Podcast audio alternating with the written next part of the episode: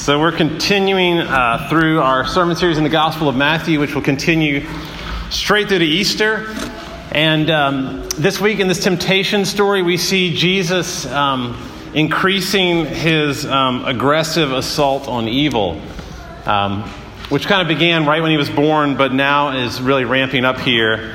Because uh, in this story, although Jesus might seem fairly passive, after all, it says uh, in verse 2 he was hungry and the tempter came, so it sounds like he's just enduring temptation or that uh, he is kind of just sitting there and the devil comes to him.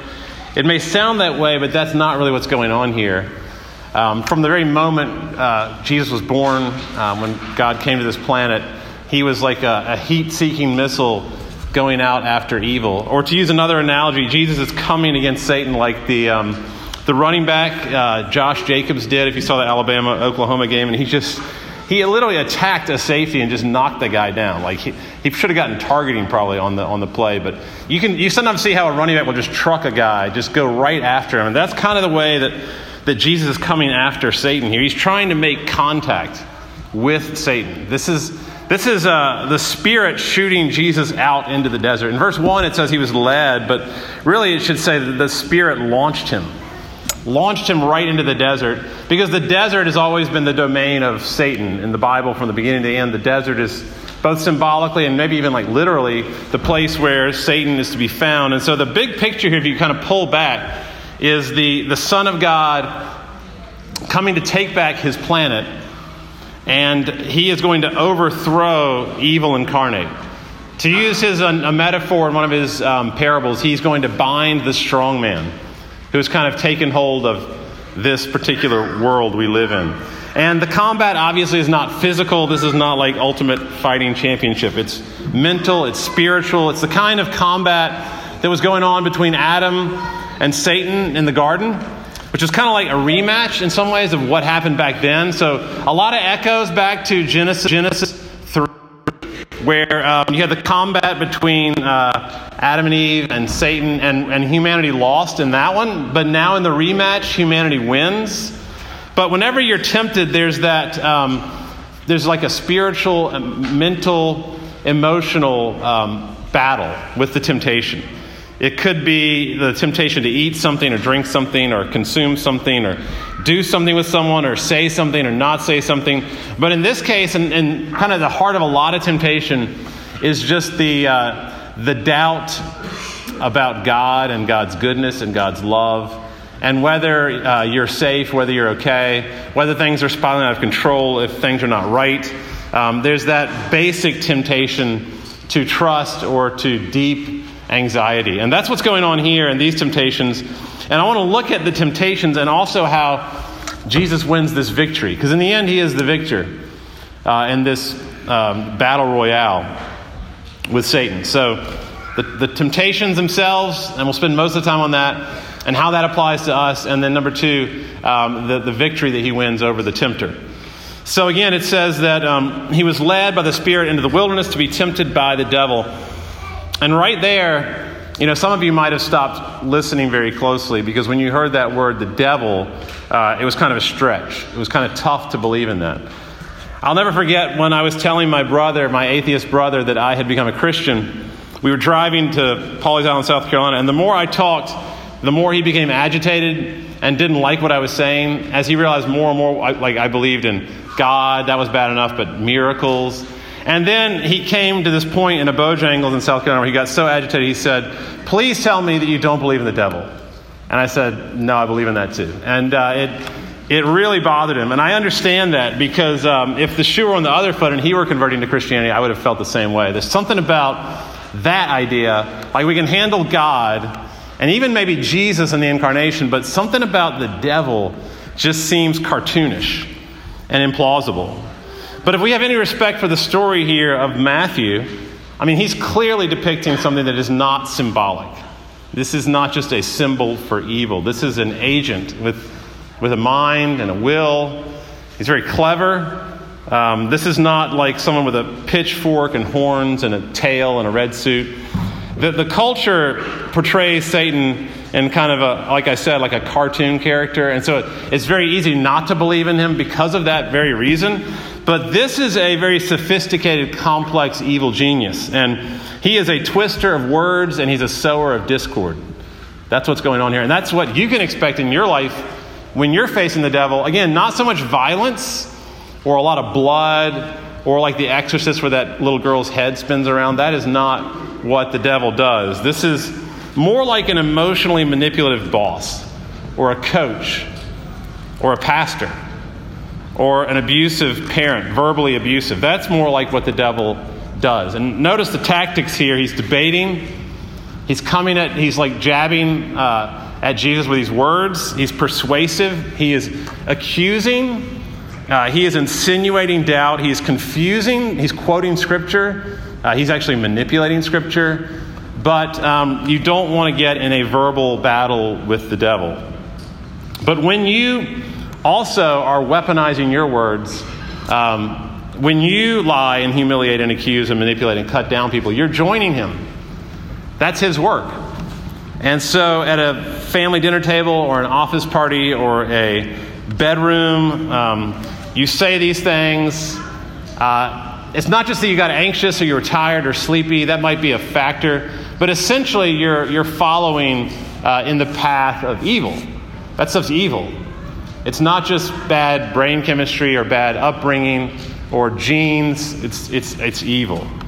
And so you got to name evil for what it is. And that's why the word devil is used. Or actually, three words are used here tempter, that's one description of him. Uh, Satan is another. That was the one used in Genesis 3 back in the garden. Uh, the Hebrew word there is the accuser or the Satan or the Satan. And so you see that in verse 10, the accuser, Satan.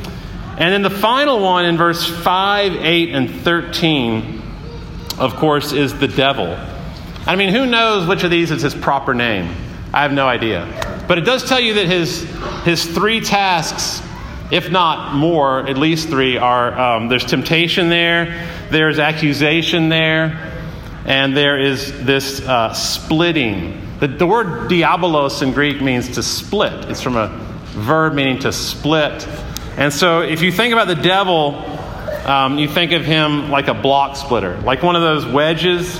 You might know those little tools that you, uh, they're like a little iron wedge, they call it maul, M A U L and you kind of put them between crevices in a log, and you slam down the maul with a sledgehammer, and it deepens its wedge in the wood, and it begins to break it apart slowly. And so you can see here the, the kind of the, the crack widening in a sense, um, or at least the devil wants it to, between Jesus and his Father. That's what he's trying to do. He's trying to slam that maul down farther and farther into the wood to, to break them apart. And I know that. Um, that I in my life uh, have felt at times like I'm being split apart from someone. Um, sometimes it's, um, it's the person you love the most. Often it's the person you love the most. And um, you just harbor negative thoughts. Negative thoughts whose source you may not know exactly, but you can feel your soul kind of dividing from them, and maybe you just you're chewing on past grievances. That's the work of the splitter. And you meditate on their character flaws and you minimize your character flaws. And it gets to the point where if he's really, really good and he's really, really got you in the place he wants you, then you actually get upset if you hear about their repentance. I don't know if you've ever gotten to that place, but you actually don't want to hear that they are changing for the better. You want to hear they're changing for the worst. And that's when the devil is really working when he's splitting you apart from people. He can even split you apart from yourself within your soul. In this case, he's trying to split Jesus from the Father. And so in verse 3, he says, If you are the Son of God. And in verse 6, if you are the Son of God. He's trying to put that iron tip into the mind of Christ and just slam it down and divide him from his identity as the Son of God. He says in verse 3 um, command these stones to become loaves of bread. That's the first temptation. And it's not a temptation I've ever had to turn stones into bread, but in this case with Jesus, it's what the devil knows is the first way to get into his mind. And uh, I think what he is saying here is to Jesus if you're really so powerful, if you're really the Son of God, then you could do all this stuff on your own. You don't need to rely upon God. Why wait for the Father to give you bread? You're starving, 40 days without food, and, and your Father is still not giving you any food. This is your time to act apart from Him. Why be so weak and so dependent and so reliant on God? And the temptation here, I think, is that essentially uh, the Father is holding things back, which is a, a temptation I think we've all felt before that, the, that God our Father is holding things back from us. In the first temptation, the devil suggests that it's food. He's holding back food.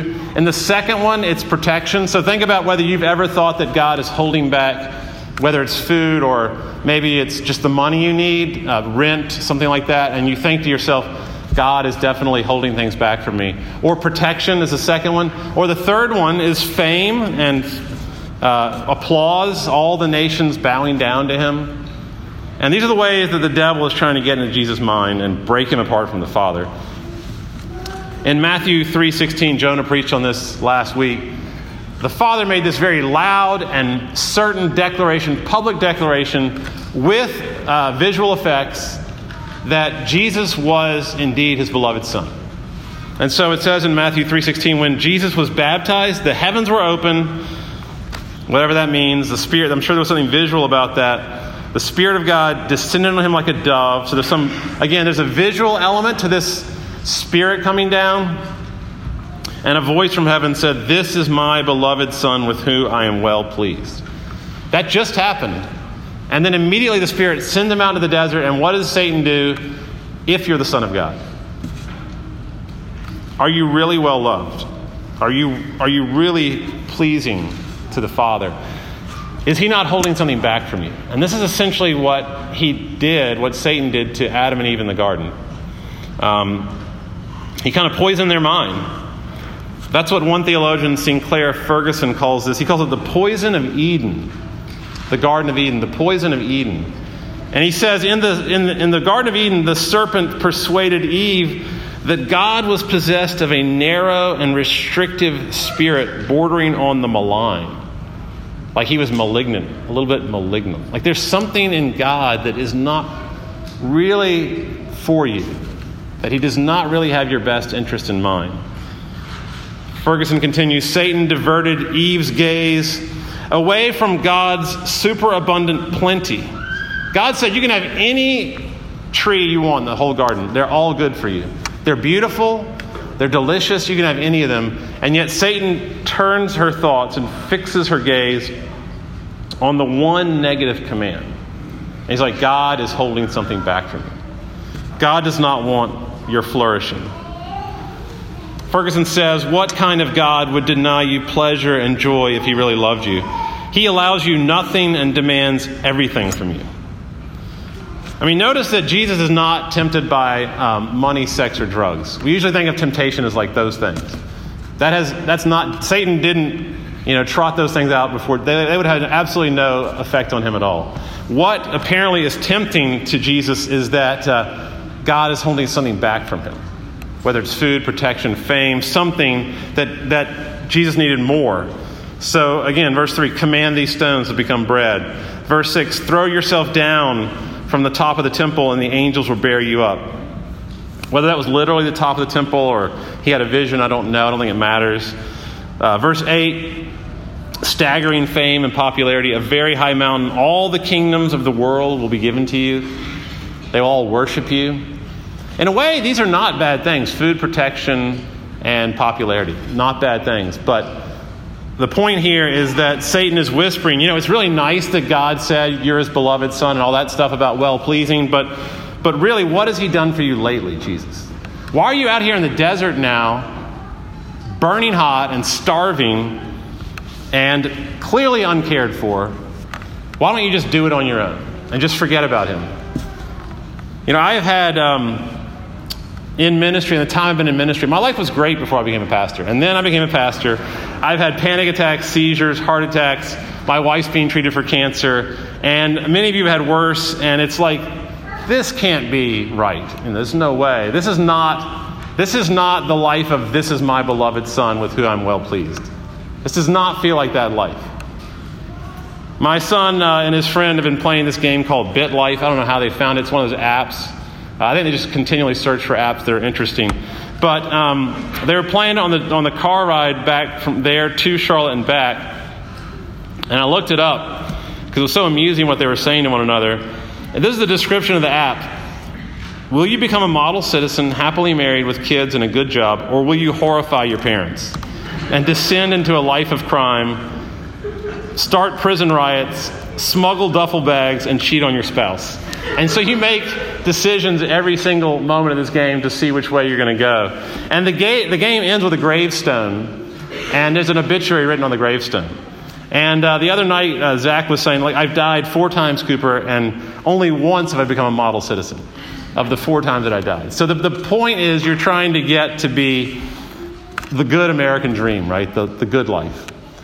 And Satan would say to you, you know, where is that, where is that happy family that, uh, that you were promised? Where is the American dream? Where is that large automobile? This is not my beautiful house. This is not my beautiful wife. My God, what have I done? That's uh, from the Talking Heads, uh, once in a lifetime. But God says, uh, no, you are the beloved son, or you're the beloved daughter. You're pleasing. Whether you're suffering, whether you feel deprivation and want, I can't explain that. God doesn't seem to need to explain that to us. But the point is, He's saying, in that place of great discomfort, uh, you're still beloved and you're still very pleasing. And the reality is that I am crucified with Christ. And it's no longer I who live, but Christ who lives in me. And uh, the life I live now, I live by faith in Him who loved me and gave Himself for me. And that's who I am. I am I am one with him. And that's what I that's what I hold on to. That the the one who fought Satan for me and I are one now. Uh, because of my faith in him. And at some point, you can't really argue with Satan. Um, you can't get into his twisted logic or into his mindset. You can't really disprove his accusations. He's so clever. At some point, all you can do is what Martin Luther did to Satan, um, which was just say, Be gone. You know, get out of here. I command you in the, in the power and the name of Jesus to be gone. And that's exactly what Jesus does in verse 10 Be gone, Satan. You are defeated. You have lost. And we say, uh, Christ has conquered you, and you are not my master. And that begins to move into the second point now, which is um, how we actually appropriate the victory of Christ. Because he he passed through this test, and now we in Him can also have victory because we are united to Him. And so that's the second point: is the nature of the victory of Christ. And the notice that he um, he uses the Bible. Seems like a very simple weapon. If you're fighting Satan in mortal combat, it does not seem like the thing you would turn to would be the Bible, this very simple book uh, that you can get for almost nothing. That you know they're just lying around all over the place and people have way more of them than they, than they ever read. Uh, but that apparently is the weapon that uh, Jesus himself, who is the Son of God, uses to fight Satan, that he relies as a human on the Bible. Because he says uh, in verse 4, it is written, in verse 7, it is written, and then in verse 10, it is written. Of course, he doesn't have the New Testament, he has the Old Testament. But still, it's, it's the scriptures. It's the writings from God. It is the revelation of it is the revelation of who God is, of what God is like. And so I think one thing that we need to take from this is that if we don't really know the Bible very well, then it's kind of like you have got one uh, arm tied behind your back and you're trying to fight left handed or something like that, or right handed. And uh, you, you, have a, you have a, you're at a great disadvantage to not know what God says about who God is and who you are and what reality is like. Because you've got to know the, the, the Bible, the essence of what is true, to fight off lies. You know, in any good counseling, if you're talking to a counselor, what they've got to do to you is tell you truth to fight off lies. But where do we as believers find truth? We believe it's in the scriptures. And so um, you've got to know the scriptures, and not just superficially. Because Satan actually knows it superficially. And so he quotes it, and it's very, interesting that Satan himself quotes the scripture in verse 6. So it's obviously not enough just to know a kind of a, the words themselves. You've got to know the meaning under the words, you've got to know the principles under the meanings. And so Satan says to Jesus, uh, Throw yourself down in verse 6. He says, Throw yourself down, for it is written, He will command His angels concerning you, and on their hands they will bear you up. And he's insinuating here that, uh, that God will always protect your physical life no matter what you do. That's kind of the way he is misapplying this scripture. Um, throw yourself down, and he will, he will definitely keep you up. Um, no matter what you do, he's going to protect your physical life, he's going to keep you safe. And Jesus says in response in verse 7, You shall not put the Lord to the test. In other words, I'm not going to demand my Father's physical protection. That's not what the Bible says. The Bible does not say that you're always going to be uh, safe and you're always going to be healthy and you're always going to have enough to live on. That is not a promise of the Bible. And it's really sad how people actually claim these things as promises in the Bible that are not promises because they don't know what the Bible says. And so, whether it be health or positive thinking or wealth or long life, if you think that that is what the Bible has promised you, um, then you're going to be subject to temptation. You're going to be easy pickings for the devil. He's going to, he's going to tie your mind up uh, like a pretzel, and you're not going to know how to come back at him at all. Um, he will make you believe fake promises or he will make you not believe true promises. So, for instance, if you don't know that God has promised you uh, unconditional forgiveness and absolutely free grace forever, if you don't know that and you begin to kind of revert to your old sinful habits and you start to backslide, as Christians sometimes call it, or move back into old ways, and, and, and you begin to think, um, I couldn't be a Christian now. Uh, the, Bible says I should never do this stuff again. This must mean I never was saved. And you'll begin to doubt God because you don't know what the, the Bible says about the fact that um, that kind of thing is to be expected. Um, that Paul, towards the end of his life, says, I am the, I, he still says, I am the chief of sinners. And that God's grace never ends. And that once you're justified, you can never not be justified. Um, if you don't believe those things or know those promises, then you're going to be picked off uh, by the devil. Or, the most pertinent here is if you don't know that Christ has come as a person, as a human, and fought the temptation for you, and if you don't know that He has already won that victory for you, then you're going to be very uh, defeatist in your mindset. When temptation comes and you give in, you're going to give up the fight and just say, uh, nothing could ever change. I could never be better because I'm all on my own. I am all alone, me against the devil, and I have no chance of winning that battle. And we get there a lot. But the, the great promise of the passage here is that um, not that not that you have power or strength in yourself. That is not the promise of the passage. The promise is that that Christ has all the power and all the strength, and He's outside of you, and He's your hero, and He fights for you, and that He's one with you, and He'll never leave you. I read a book in seminary that was a very um, important book, not for me only, but also for the history of Christian thought. Um, it's by a, a, guy named Gustav Aulén, A U L E N, and it's called Christus Victor, written in 1931. And in his day um, in Scandinavia, he thought that the, the church had lost what the cross was about. And, and he thought that the early church really focused on the victory of Christ as the essence of the cross. And so he says, quote, the work of Christ is first and foremost a victory over the powers which hold mankind in bondage, sin and death and the devil.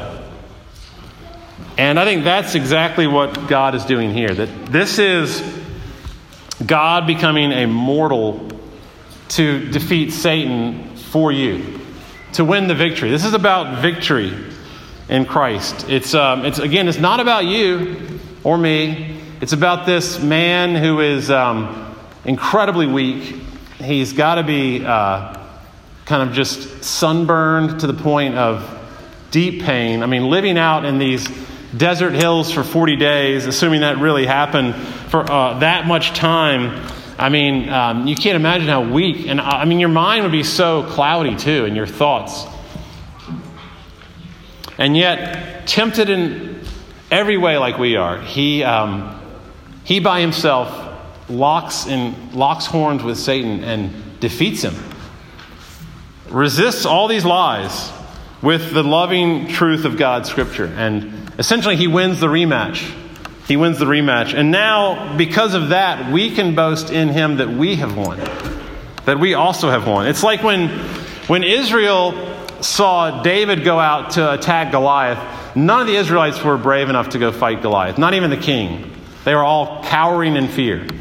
And here's David, this shepherd boy, and he goes out with a mere slingshot. And he takes on the you know, 12 foot Philistine giant Goliath with all his armor, and he destroys him. And as soon as he destroys Goliath and decapitates him, all of Israel raises up their spears and said, We won. We've defeated them. And it's the same thing with us. It's kind of ridiculous to say this, but um, we obviously had nothing to do with it. But in Christ, we have won the victory. It's like when uh, Wake Forest beat uh, Texas in the NCAA tournament. I think it was like 30 years ago now. I don't know if we've won in that many years. But I remember in a bar in um, Hilton Head, I yelled out when the shot went and we won. You know, we won. And I, I was a thousand miles away from wherever that game was played. I had nothing to do with the outcome at all. And yet I correctly, identifying so much with Wake Forest, say, We won. And so when Christ won this battle, um, in the same way we can, we can vicariously take hold of his victory and say, We won. That as a human, we as him with him, we won the battle. And so we can never say again that I cannot resist the temptation that is upon me. You can't say that anymore because because the tempter has been defeated once and for all. We so often walk around like Eeyore and Winnie the Pooh with our heads hanging down, a defeatist mindset. You know, Winnie the Pooh greets Eeyore cheerfully and says, Good morning, Eeyore. And then Eeyore gloomily replies, Good morning, if it is a good morning, which I doubt. And you know, we say, uh, Yeah, it's great that Jesus won the battle against Satan, but that was a long time ago. And maybe he didn't even do anything. Maybe that has nothing to do with me and my life. And that's why we need something from outside of us. Um, we're not strong enough internally to defeat Satan, but uh, he gives us these elements which are not just words. I mean, I'm speaking words and that's coming from outside of you and going into your ears, and that's good. But more than words, he gives you uh, bread and wine. He says, I'm going to give you my presence.